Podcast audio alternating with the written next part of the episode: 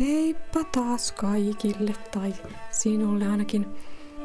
Minä olen sama kuin ennenkin, kirja on sama kuin ennenkin ja podi on sama kuin ennenkin. Tässä luvussa ja tässä jaksossa tulee tapahtumaan, siis tapahtuu ikäviä asioita, tiedoksi vaan, mutta en voi spoilata liikaa. Joten 19 luku. Vesilasissa näytti olevan yhä aavistuksen verran kallellaan, vaikkei lattian kaltevuutta huomannut.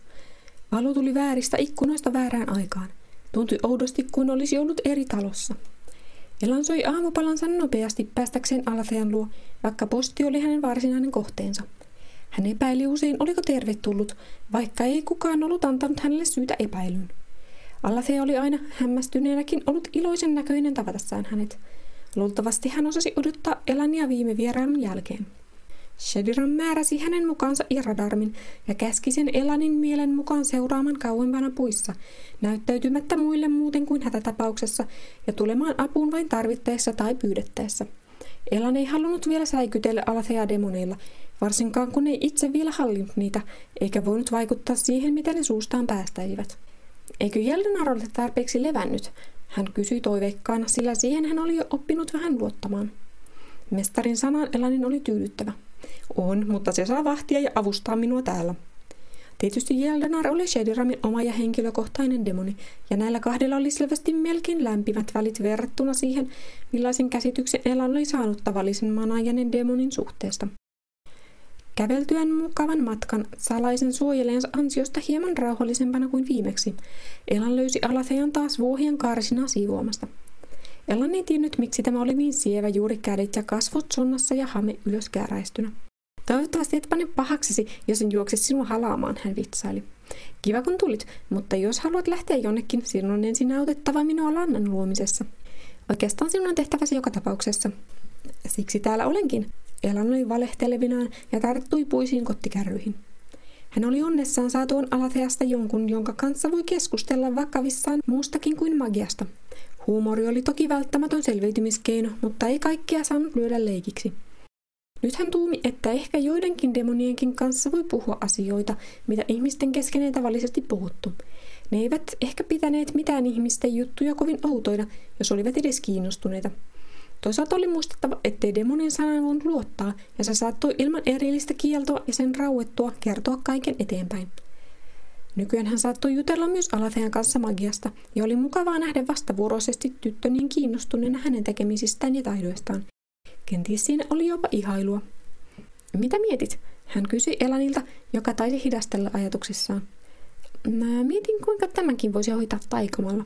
Ha, sillä aikaa kun te maagikot mietitte, me tavalliset työläiset olemme jo seuraavan homman kimpussa. Enkä oikeastaan ymmärrä, miten loitsut toimivat. Alatea nojasi oven pieleen sääret sonnassa. Ikuisen kielen voima on mystistä. Velhotkaan eivät täysin ymmärrä, miksi se toimii. Kyllä kai tyttö tiesi magian historian pyhien taulujen taruista. Alathealle oli omiakin näkemyksiä. Entä jos magialla on henkiä kuten tulella ja vedellä, ja ne kuulevat ja toteuttavat loitsumme kuten rukoukset? Henkiä saattaa ollakin, mutta eivät ne meitä kuuntele, paitsi ehkä metsien, jokien ja sellaisten haltijat. Oletko kokeillut? Pitääkö taikoissa siis aina käskeä silkalla taidon voimalla? Ei suinkaan. Demoneita käsketään kyllä, mutta eri asiat käyttäytyvät ja toimivat eri lailla. Se pitää vain tuntea. Harmittavaa oli, että Elan oli niin huono selittämään, mutta ehkä näitä asioita ei voinutkaan tehdä ymmärrettäväksi kokemattomalle. Miten sanat sitten saavat asiat toimimaan? Vaikka kuinka pinnistän ja komennan, en saa mitään aikaa koskettamatta. Se johtunee myös pikkusiskon itsepäisyydestä. Elän nauroi ja oikoi selkäänsä. Magia ei tule itse sanoista, vaan Loitsu kertoo lausujalleen, mitä pitää tehdä. Silti ikuinen kieli toimii paremmin, koska se on alkuperäistä tai jotain. On myös sanoja, joihin on itsessään ladattuna tiettyjä vaikutuksia. Se ero on Halydon ja Vetsdenin riimuilla. Elan itsekin oli epävarma näistä asioista, mutta eipä ollut ketään häntä oikaisemassa. Hän joutui kärräämään vain kaksi kuormaa likaisia olkia tunkiolla ja tuomaan aitasta puhtaat tilalle. Kaksi vuotta ei saanut kovin paljon sotkua aikaan, kunnes saivat liikkua kesät myös ulkona. Monet, jotka omistivat enemmän vuohia ja lampaita, antoivat kylän paimenen haltuun päivän ajaksi. Ehkä nämäkin olisivat mieluummin vaeltaneet metsäniityillä suuressa laumassa. Tosiasiassa Elan oli kiitollinen sadessaan tällaistakin työtä kokeilla – Hän varoi unelmoimasta liikaa, mutta näin hetkinä ei voinut olla ajattelematta yhteistä kotia, jonka ei edes tarvitsisi olla kovin vaatimaton eikä metsän keskellä, jos Elan pystyisi elättämään perheensä hyvin. Ja jo nyt hän usein yytti itsensä miettimästä, mitä opettaisi lapsilleen heidän kasvaessaan ja minkälaisia heistä ehkä tulisi, mitä ominaisuuksia kukin vanhemmiltaan perisi. Se oli tietysti vain untuvan kevyttä kuvitelmaa, joka pakeni kuin poutapilvi. Satuan siivottua Elan ja Alafea pesivät hiukan itseään pihan sadevesisaavin vedellä. Taisin eilen nähdä menninkäisen, tyttö kertoi. Käydessäni yöllä tarpeillani hän oli tuolla pihan reunassa, mutta en ehtinyt edes tervehtiä, kun hän lähti. Eivätkö menninkäiset ole ilkeitä ja pahantahtoisia? Olihan Elan kuullut vaikka mitä kertomuksia. Ei, ei, he nauttivat yhdessä tarinoistaan ja lauluistaan, elävät omissa oloissaan öisin. Kai heitä vain pelätään heidän erilaisten tapojensa vuoksi. Hehän hautaavat kuolleensa maan alle ja palvovat lähes yksinomaan tulen henkeä, mutta ilman tulta eivät ihmisetkään pitkälle pötkisi vai mitä? Hautaaminen kuulosti Elanista inhottavalta, vaikka ehkä sielu jo silloin oli jättänyt ruumiin. Eivätkö he välitä lainkaan jumalista? Eipä juuri muilla kuin ihmisillä ole tapana seremoniaalisesti palvoa jumalia, enkä usko mennin käsillä olevan mitään pappeja. Ja onhan se hyvä, että joku hoitaa myös henkien lävyttelyn, Elan totesi väliin. Varsinkin aarniometsän haltijat oli syytä pitää tyytyväisinä. Toki kaikki kunnioittavat Jumalia, mutta pikkuväki ei joka päivä tarvitse heitä, ja silti Jumalat suojelevat heitä kuten muitakin. Eivätkä eläimetkään välitä. Silti jotkut lajit ovat aina Jumalansa suosiossa, Elan ihmetteli. Minä olen käsittänyt, että ihmiset ovat pärjänneet näin hyvin muihin nähden lähinnä siksi, että ovat mielistelleet Jumalat puolelleen, eikä siitä noin vain voi lopettaa. Ehkä unohtaisimme taas tulenteon ja talon rakentamisen taidon. Tässä oli paljon miettimistä ja Elan painoi sanat mielensä. Sotataidot saisimme unohtaakin. En saisi arvostella, mutta mikä hyöty on sodan jumalasta? Sitä sinun täytyy mennä kysymään papilta, mikä hyöty on ylipäätään mistään, jos noin ajattelee. Mutta haluatko tavata mennin käsi vai et? Turhan kysytkään tietysti, mutta hehän liikkuvat öisin, eivätkä tule turhan lähelle ihmisiä. Ensi yönä Alathea kohotti kulmaansa, mutta Elan huokaisi pettyneenä. Miten jännittävä olisikaan karata seikkailemaan. Valitaan, mutta minähän olen pelkuri. Mestari suuttuisi itsensä pyöryksiin, ja hän saisi kyllä tietää ennen kuin olisin lähtenytkään. Joskus toista sitten. Niin, mutta yksi on, mihin voisimme mennä. Sinähän voisit tulla käymään velhon talossa. Haa, sitten sinun ei tarvitse talsia taas takaisin. Alateja ei näyttänyt enää niin huolestuttavan, ja Elan ihmetteli itsessään sama ilmiötä. Mutta mitäpä hyötyä pelkäämisestä olisi? Posti oli yllättävän lähellä, mutta ovelasti metsän kätkössä, osana virkailijan asuntoa. Vietyään kirjeen sinne he lähtivät kävelemään suoraan velhon talolle. Kaivataanko sinua, jos et käy kertomassa, mihin menet, epäili Elan. Kaivatkoon. Ei, kyllä he arvaavat. Ja Ronika kadehtii erityislupani laiskotella. Ei kotona loppujen lopuksi niin paljon tekemistä ole. Hänen on aina oltava niin kiireessä. Alasi oli ominaisluonteeltaan iloinen, hänen käteensä lämmin kuin elävä lintu Elanin kädessä. Ikivanha metsä oli suuremmoisin paikka Melberaulla, kun se oli sellaisen tytön synnyttänyt. Puhuessaan tämä nyrpisti pikkuisen hauskaa nenänsä. Hänen kasvonsa olivat saaneet pisamia, mutta nekin yksinomaan pukivat häntä, eikä Elan niinkään hänen virheettömien kasvojensa takia hänestä pitänyt. Miksi sitten, sitä hän mietti usein ja hartaasti, jopa epäilen järkeään, mutta ei ymmärtänyt missä oli kyse. Hän sattui vain lohduttautua nöyrtymällä ajattelemaan, ettei ollut ainoa lemmen uhriksi joutunut. Alathean silmät eivät Elanin mielestä olleet aivan tavalliset, vaikkakaan hän ei ihmisten silmiin pahemmin ollut katsellut. Tyttömäiset lyhyet ripset, jotka olivat melko tummat verrattuna hänen hiuksinsa, tekivät lempeän ja uteliaan vaikutelman, ja harmaista silmistä kuvastui kaikki, mitä hän näki, ja kaikki kuvastui niistä kauniina. Hänen silmistään Elan mieluiten katselikin, ja siten hän oli alkanut pitää kaikkea ylipäänsä hyvänä, tai ainakaan hän ei välittänyt kaikista kauheasta, joka häntä aina oli surettanut, eikä hän edes muistanut, miksi oli ollut aina niin tympeä, eikä ollut nähnyt asioiden kauneutta, eikä ymmärtänyt kauneuden tärkeyttä. Siitä tuli hyvä olo ihmiselle. Äkkiä Elan huomasi tutun haariakaton jo pilkistään puiden lomasta. Ai niin, mestari ei sitten tiedä, että tiedät siitä manaamisesta. Älä mölöitä mitään sen suuntaista, ja mikä tärkeintä, estä minua mölöittämästä. Elan ei täysin uskonut onnistuvansa teeskentelyssä, päättipä kuitenkin yrittää. Heidän päästessään talon ovelle Alathea tulikaa katsoneeksi puuhun. Katso, mikä tuolla möllöttää. Se on vain demoni, joka oli turvanani kaiken varalta. Ehdin jo melkein unohtaa sen. Sen mielestä määräykset näköjään eivät olleet enää voimassa. Hyi, onko tuo koko ajan seurannut meitä? Althea katseli uteliaana, mutta pysytteli lähellä Elania, joka vakuutti, ettei tuo tarvinnut pelätä. Eikä sinulla ole aina ollut demonia mukana täällä käydessäsi? Ei suinkaan, muutaman kerran kyllä, mutta tuskin se edes kuulee, mitä puhumme. Niitä ei juuri kiinnosta, Elan selitti kiireesti. Vau, aika hurjaa. Ymmärtääkö se puhetta? Iradarn alkoi laskeutua puun runkoa pitkin kuin orava, pää alaspäin. Puhuukin, mikäli jaloneito salli. Althea nauroi hiljaista nauruaan. Elan tunsi sen, koska tämä oli hänen kyljessään kiinni kuin turvaa hakien. Pysy vain ulkona, Iradarn. Elan sanoi, eikä voinut olla lisäämättä kiitosta. Hän oli oppinut kohteliaisuudet turhankin hyvin.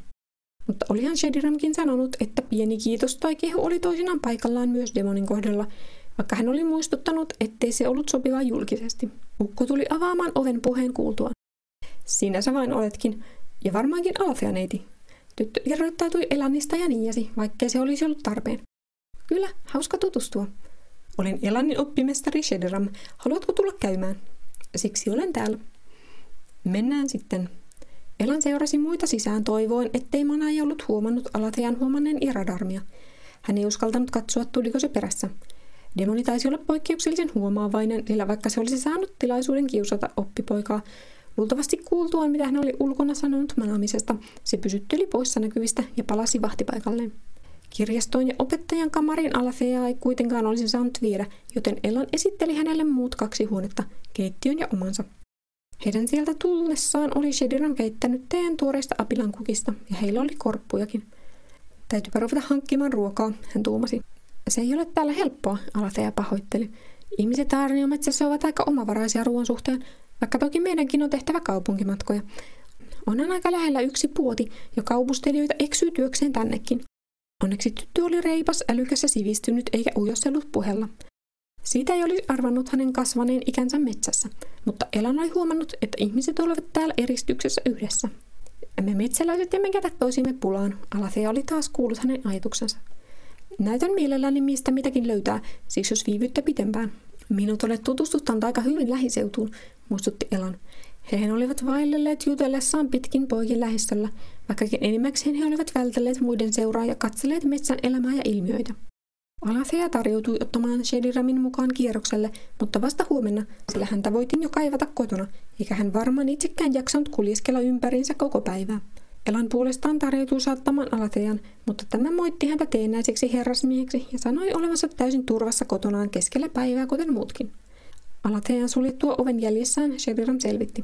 Me piileskelemme tosiaan täällä, kunnes selviää, olemmeko karistaneet vainoojani. Pelkään pahoin, että joudumme pian muuttamaan kauemmas. En osaa vielä sanoa. En tietenkään halusi lähteä Lesrianista, kun olen nyt tänne asettunut. Välillä mietin, pitäisikö minun vain mutta se olisi kuin itsemurha. Hän oli alkanut taas puhua enemmänkin itsekseen, mutta Elan oli pelkkänä korvana tiskatessaan. Hän teki sen mahdollisimman säästeliästi katain vettä astiasta toiseen. Luulin heidän luovuttavan vuosien jälkeen, mutta ei siltä näytä, että viitsivätkin. Yksi mahdollisuus on kutsua demoni, joka osaa nimenomaan siirtää taloja ja muuta, ja lähteä huithiiteen täältä. Jeldenarille tämä on vähän kohtuuton ponnistus. Se kyky ei ole tarkoitettu liikuttelemiseen mitään pitkiä matkoja, pikemminkin paiskumaan muita seinille. Vaikka joskus kyllä epäilen, että se teeskentelee, eikä vain halua tehdä arvoaan alentavia töitä. Ajatuksissaan mestari meni huoneeseensa, kävellen hitaasti kuin vanhus, ja Elanin tuli häntä sääli. Tyhmää tämä. Miten vain kerron tietäväni sarasteen manajista, ja muille kerran olevani manajan opissa? Miksi tämä on sälytetty minun niskaani? Koska hän tahtoo suojella minua joltakin. Taidan kuitenkin olla liian surkea sanomaan mitään. Kaipa kaikki selviää parhaiten itsestään tavalla tai toisella. Olisi ollut helppoa, jos kuka hyvänsä maagikko voisi tehdä portaalin vaikka kuinka kauas, mutta sekin taito oli salattu kuolevaisilta silloin, kun magian käyttöä rajoitettiin. Oli sentään tiedossa loitsu, jolla yksittäinen maagi pystyi siirtämään kehonsa vähän matkan päähän. Sen sanottiin olevan erään kuuluisan Velhova Verosin tutkimusten ansiota, ja Shediram tiesi kertoa Fabrian hovissa olleen kehitteellä jonkinlaisen pitkälläkin matkalla toimivan siirtolaitteen. Elan ei ollut varma tällaisen keksinnön eettisyydestä, mutta jos jumalat sen sallisivat, kai he aikoivat antaa kuolevaisten kokeilla ja oppia virheistään. Astiat pestyään Elan kävi kuuntelemassa opettajansa ovella, piittaamatta mahdollisista valoista silmistä, mutta ei kuullut yhtään mitään. Hän meni omaan kamariinsa kertaamaan riimuja, sillä niissä oli vielä työstämistä, niin kuin ikuisessa kielessä, loitsussa ja kaikessa muussakin. Hän halusi päästä myös riimuissa alkuun ennen kuin jatkaisi kunnolla muita. Hän ei kuitenkaan pystynyt keskittymään epämääräisen levottomuuden kasvaessa. Lopulta Elan laskeutui hiippailen kirjahuoneeseen. Hän tunnusteli magiaa eikä havainnut sitä täällä yhtä voimakkaaksi, kun he olivat vaihtaneet paikkaa. Kuitenkin huoneessa suoritetut manaukset ja taikapiiristä jäänyt hienoinen jännite kutsuivat hiljalleen enemmän voimaa liukumaan luokseen läheltään kuin uteliaita hyönteisiä lampun luo. Se tosin oli nyt liiaksi hiipunut. Viimein Elan päättyi jälleen lukemaan Vamaldanin matkakertomuksia. Rimagesin uskonto vaikutti itse keksityltä, sillä sikäläiset eivät muka pitäneet jumalia jumalina, vaan henkisinä olentoina, jotka tosin poikkesivat muissa siinä, että olivat saavuttaneet jotakin hienoa ja ihmeellistä tietämystä ja ohjasivat ja auttoivat kuolevaisia samalla tiellä. Elan sai sellaisen käsityksen, että nämä olivat joskus olleet inhimillisiä eläviä. Hän yllättyy, kun kirjassa sanottiin rimageslaisten myöskin hautaavan kuollensa omituisiin paikkoihin, joissa sanottiin karsikoiksi, eivätkä he antaneet kuolleiden olla rauhassa, vaan uskoivat näiden yhä jollain toisella tasolla elävän tai uinuvan, ja näin ollen heille uhrattiin ruokaa. Itse asiassa he uskoivat kolmeen rinnakkaistasoon, josta yksi oli henkien ja haltioiden, ja siksi nämä näkyivät vain hämärästi ja tietyissä paikoissa, mutta pystyivät myös ylittämään rajan. Muille olennoille tämä oli kiellettyä, vaikkakaan ei mahdotonta. Elan sulki kirjan hämmentyneenä päätään pulistellen. Ainakin hän oli saanut muuta ajattelemisen aihetta – Hengissä ja maailmoissa saattoi ollakin jotain perää, mutta kuinka saman lajin edustajilla saattoi olla niin erilaiset käsitykset maailman medosta ja todellisuudesta? Vai oliko todellisuuksia yhtä monta kuin havaitsijakin? Sitä ei kuulemainen itsestään käsin voinut tietää, pelkästään uskoa. Elan myös huomasi oppineensa sarasteen kieltä ihan huomaamattaan, niin ettei hänen useinkaan tarvinnut pysähtyä miettimään lukiessaan. Aika helppoa se oli, kun kieli ei poikennut paljon hänen äidinkielestään, eikä jokaista sanaa tarvinnut tietää ymmärtääkseen tekstiä. Hän luki myös ääneen oppiakseen. Seuraavan päivän velhon talossa vietettiin hiljaiselua, eikä Elan viitsinyt mennä Alathea häiritsemään. Tytölläkin oli oma elämänsä, ja heidän molempien pitäisi hiukan totutella muutokseen. Sheridan jatkoi opetusta niin kuin he yö olisivat olleet kaupungissa turvassa. Irradarm sanoi metsänhaltijoiden kierrelleen illalla ja aamulla lähistöllä, ja niitä oli ollut vaikea pitää loitolla. Jotenkin se kelpokäskyläinen oli saanut selittämällä heidät rauhoittumaan, vaikka he taisivat olla aika kiukkuisia tunkeilustamme. Hän kertoi heidän syydessään vaatimatonta päivällistä tällä kertaa ulkona. He istuivat ruohossa seinään nojaten, siinä missä vanha penkki oli ennen ollut. En tiedä, tulevatko haltijat puhumaan suoraan ihmisille. Elan muisteli Alathean juttuja. Eivät mielellään heti, Aluksi he varmaan yrittävät pelotella meitä lähettämällä villipetoja, kasvattavat puiden oksat ikkunoista ja savupiipusta sisään, muovaavat juuria niin, että talo romahtaa tai jotain. Huh, no eiköhän sekin asia selviä, ainakin jos emme viivy pitkään. Vieraita demoneita ei ole toistaiseksi näkynyt. Hmm, pitäisikö silti manata ainakin yksi tutkimaan ympäristöä? Eivät nuo kaksi voi ehtiä joka paikkaan yhtä aikaa. Ja radar on tällä hetkellä kauempana, tarkastaa tiet ja ihmisasutukset. Sitä kautta luultavasti kulkee itse manaaja, kuka lieneekään. Elan harmitteli yhä mielessään sillä ajan menetystä. Ilmeisesti Ira osaa pysyä huomaamattomana. Kyllä vain, vaikkei se muutu näkymättömäksi tai mitään, onpahan vain nokkela. Pitääkin kohta käydä tarkastamassa, onko Jeldenarilla kaikki hyvin. Olen antanut niille ajat, jolloin ne käyvät ilmoittautumassa. Luultavasti se vain ei ole ehtinyt kyliin nopeasti takaisin, mutta paras kutsua se tänne ajoissa. Elan sai kertausta kertoessaan, miten maan päältä mannattiin käskyläinen. Hildanar ilmestyi raakaan viisikantaan kutsuntariimujen avulla tavallisella manauksella. Pelkkä siirtäminen oli näin yksinkertaista, ja miten vaikeaa sitä olikaan tehty. Viivinkö liian kauan, äänsi demoni pehmeästi. Huulenpitosi liikuttavaa, säästitpä minulta osan matkaa. No, tiukkasi Shediram, joka ei aina jaksanut demoninsa juttuja. Ei mitään uutta, vaikka ei se mitään todista. Jos sinua kiinnostaisi, kertoisin kuinka miellyttävää minusta on käyskennellä aarniometsässä. Manaja huitaisi kädellä. Hyvä, menehän takaisin. Ei, pysyttele lähistöllä. Jeldonar ei vastannut mennessään, mutta se oli vain sen tapa. Ihmiset arvelivat tilanteen olevan niin vakavan, ettei Jeldonar olisi jättänyt kertomatta lähestyvästä vaarasta, vaikkei siltä erityisesti kysyttäisikään. Kunpa se vastaisi muutenkin kuin kyllä tai ei, Shedram harmitteli. Ja joskus puhe ei lopu millään, kukapa demonia ymmärtäisi. Jos äskeinen olisi ollut oikea kysymys, Elan olisi voinut sanoa, että hänestä mielialan vaihtelu oli täysin ymmärrettävää, mutta Jellanarista ei oikeastaan nähnyt mitään mielialaa. Ei se silti välttämättä tarkoittanut, etteikö niitä olisi.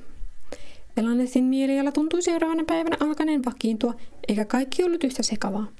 Miksi huolia tulevaisuudessa, kun oli tässä ja nyt, maa jalkojen alla ja puut ja taivas pään yllä, tulossa rakkaan ystävän luota? Myöhemmin tulisi kyllä myöhemmin, eikä sen kulkuun voinut vaikuttaa. Hän kulki hitaasti ja kiireettä metsäosuuden, ajatellen autuutta, joka oikeastaan oli hänen osanaan. Hänellä oli joku. Ainahan hänellä oli ollut hyvä äiti, mutta tarvitsi ihminen muutakin. Puut alkoivat kuivattaa lehtiään, pian valmiina vetäytymään levolle. Ainakin metsästä sai runsaasti sieniä, mutta talven tullen saattaisi tulla hankaluuksia elää täällä, ainakaan tässä missä ei ollut tietä. Hehän eivät pääsisi mihinkään ilman demonien ja taikojen apua. Ymmärrettävää oli, ettei Althea ollut joutanut tulla mukaan. Hän oli siitä paitsi ollut hiukan huonovointinen ja kääntynyt takaisin kotiin näytettyään suunnan. Elan oli käynyt Alathean neuvojen perusteella katsomassa, missä oli puoti ja mistä talosta sai jostain leipää. Korvaukseksi kävi kuulemma jokin muu elintarvike, jossa rahaa ei ollut. Harmi, ettei Elan ollut tullut hankkineeksi mitään hyvää Alathealle. Se olisi voinut lohduttaa, jos hän oli tulossa kipeäksi. Kumpa se ei olisi mikään vakava tauti. Ainakaan Althea itse ei uskonut niin. Elanin arvelun mukaan Shediramin säästö tulivat vihdoin huvenneet ja kohta he joutuisivat oikeasti tekemään töitä.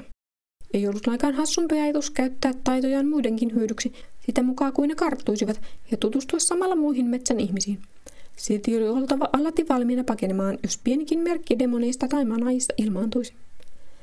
Velhon talon ympärillä oli odon hiljaista, kun Elan sitä lähestyi utuisissa aatoksissaan.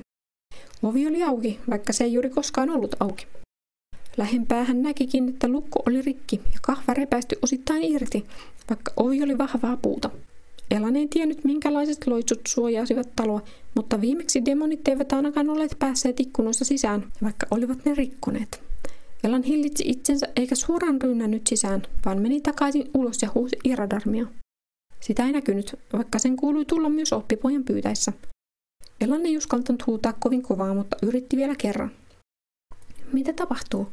Elan oli äkkiä kuin toisessa todellisuudessa ja painajaisessa, mutta kaikki oli totta. Elan hiipi sisään ja tarkasti Shediramin kamarin. Sydän takoi rajusti hänen rinnassaan hänen avatessaan oven.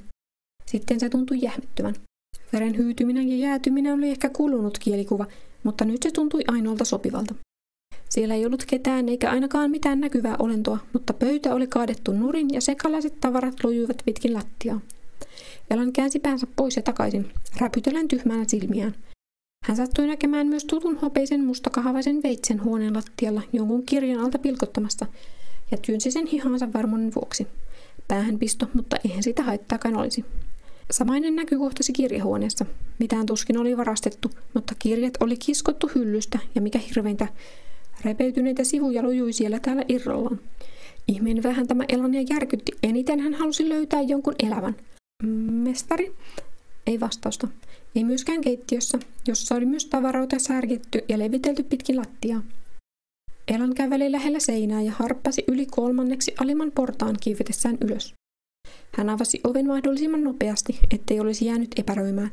Ei ketään sielläkään, vain pulpetti oli auki ja paperit paiskattu lattialle. Elan ei jäänyt tutkimaan tarkemmin omaisuuttaan, vaikka normaalisti olisi pitänyt sen häpäisyä katastrofina. Nyt hän vähän välitti ja etsi perusteellisesti koko talon, uudelleen Shediramia ja tämän demoneita, jääden vaille vastausta. Hän muisti aiemmin tiellä kuulleensa ylhäältä puista epämääräistä mekastusta.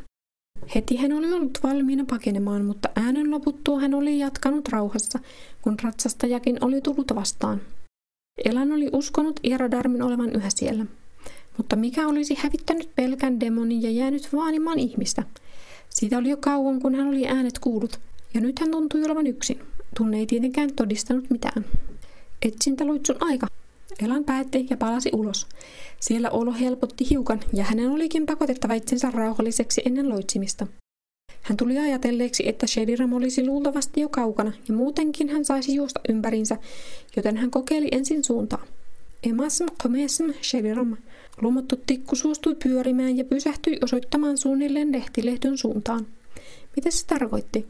Kumpa Elanilla olisi ollut oma demoni, jonka lähettää katsomaan. Hädässä hän muisti kaulassaan reippuvan hohtokiven, jota oli nyt pitänyt mukanaan saatuaan siihen reijän ja nyörin. Äsmiamaa. Hän odotti ja odotti, mutta kiveen ei syttynyt vastausta. Olisiko kannattanut etsiä opettaja ensin? Ei Elan niin selkeästi pystynyt ajattelemaan, vaan lähti ravaamaan samaa tietä takaisin. Hän ei halunnut olla yksin, ja Shadiran pärjäisi ehkä jopa paremmin ilman häntä. Huoli muista ja itsestä ajoivat häntä takaa koko matkan, mutta mitään poikkeavaa ei näkynyt. tuntui vain olevan poikkeuksellisen hiljaista, vaikka hänen aistinsa olivat äärimmilleen terästäytyneet. Kiven pysyessä himmeänä Elan pujotti sen taas päänsä yli. Se oli kieltämättä hyvin epävarma keino viestiä. Oven avasi Alathean sisko ikuisessa esiliinassaan. Se olitkin sinä. Tyttö näytti ensin selvästi huolestuneelta, mutta kätki sen kysyvään hymyyn. Mitä nyt, onko... Eikä jotain ole sattunut? Elan huohotti henkensä hädässä juostua niin pitkään. Miten niin? Sui auta, jos on sattunut. Ette sisäänkaan ole karanneet. Epäröivä kauhu alkoi jo valua Elaniin alhaalta ylöspäin. Minä ja Alathea vai? Hän ei ole palannut kotiin, vaikka lupasi tulla ruoka-aikaan. Sattuuhan sellaista. Emme syytä sinua hänen myöhästymisestään, Ronika rauhoitteli. Mutta toki voisit käydä vähän etsimässä. Elanille tuli paha olo ja epämääräinen paha aavistus. Ja hän alkoi tahtomattaan änkyttää. Milloin, missä, miten, kuka? Mitä oikein sekoilet? Kai hän sieltä kohta tulee. Sisko taisikin olla huolissaan Elanista. Tule sinäkin syömään. Minä menen etsimään.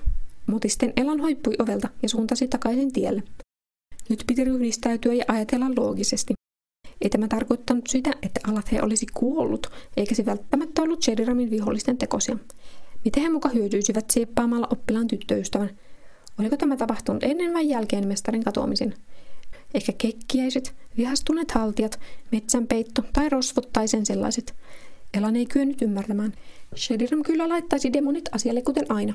Tai sitten ei. Elanin oli tehtävä taas loitsua, vaikka hän pelkäsi sitä, mitä ehkä löytäisi tai ei löytäisi. Eikä se ollut turvallista yksin, mutta ei hän osannut pyytää keneltäkään apua. Elanista ei olisi vastusta neidon ryöstäjille, hän joutuisi vain itsekin vangiksi ja kadoksiin.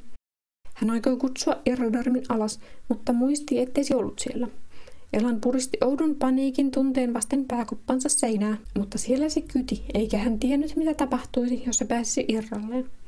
Nyt se sai järjen terävämmäksi. Elan ei voinut hallita kahtia, joten hän päätti etsiä Alatheaa, Ivan Alathean ensin. Tien varressa hän pyöritteli energiasta valopallon, joka lähti viemään häntä suoraan metsään. He molemmat ovat sentään vielä olemassa, Elan rauhoitteli itseään. Hänellä oli järjen vastainen tunne, ettei kukaan muu pystyisi tyttöä löytämään ainakaan ajoissa. Mahdollisuus, että hän oli täysin kunnossa, ei tuntunut todennäköiseltä, vaikka Elan yritti tolkuttaa niin itselleen. Onhan hän usein omilla teillään. Pallolla oli selvä suunta, ja Elan sai kiertää kivet ja puut, sillä taika ei poluista piitannut. Tällaisella hetkellä ei joutanut väsymään. Tulkot haltijatkin kostamaan säätöjen rikkoja. Seutu tuntui vaikenevan myös täällä, ja Elan tunsi itsensä tavallista enemmän tunkelijaksi, mutta ei tuhlannut aikaa hiljaa hiivimiseen, vaan rymisteli kuin taika olisi voinut karata. Hän ei ehtinyt pitkällekään talon taakse ennen kuin löysi etsimänsä. Olisi voinut olla parempi, ettei hän ikinä olisi saanut tietää, mitä oli tapahtunut. Miksi Alate oli poikennut polulta? Ei paljon, mutta sen verran, ettei tavallinen ohikulkija huomannut ruumista. Se lojui kanervikossa muutamien bolekojen keskellä, ja sen nähdessään Elanin silmissä sumeni. Etsintäpallo hiipui huomaamatta pois, ja Elan joutui kyykistymään, ettei olisi pyörtynyt. Huohotettuaan hetken ja saatuaan näkönsä takaisin, hän pakotti päänsä kääntymään näyn suuntaan. Vasta yksi kärpänen oli löytänyt veren rakkaan tytön takaraivosta. Alathean kallo oli varmaankin haljennut sen osuessa puuhun, ja tämä makasi pitkin pituuttaan vääntyneessä asennossa. Elan katsoi hänen paljaksi jääneitä jänteviä sääriään ja hameenhelmojaan, jotka olivat aivan samat kuin jos hän olisi huvikseen siinä loikoillut, niin kuin he olivat usein yhdessä tehneet katsellakseen latvuksia. Mutta Alathean silmät tuijottivat apposen auki ja kuivuneina taivaisiin lehtien takana. Suu oli auki kuin hämmästyksestä, ja pehmeät hiukset, joita Elan vasta kerran oli uskaltanut koskettaa, olivat sekoittuneet hyytyvän vereen. Ei Elan voinut estyä muistelemasta, miltä tuntui, kun pää osui kovaa johonkin, ja millaista olisi, jos kuulisi ja tuntisi luun halkeavan. Jos Alate oli ollut enää elossa silloin. Elania oksetti, mutta se ei tullut ulos. Se olisi helpottanut. Hän leijui irrallaan kehostaan, mutta tunsi sen silti raskaasti vetävän maata kohti. Mitä hän voisi tehdä enää? Sheriramkin saattoi olla kuollut, koska demoneita ei näkynyt. Etsintäloitsu oli epäonnistunut tai löytänyt vain ruumiin. Silti Elan ei uskoisi, ellei näkisi.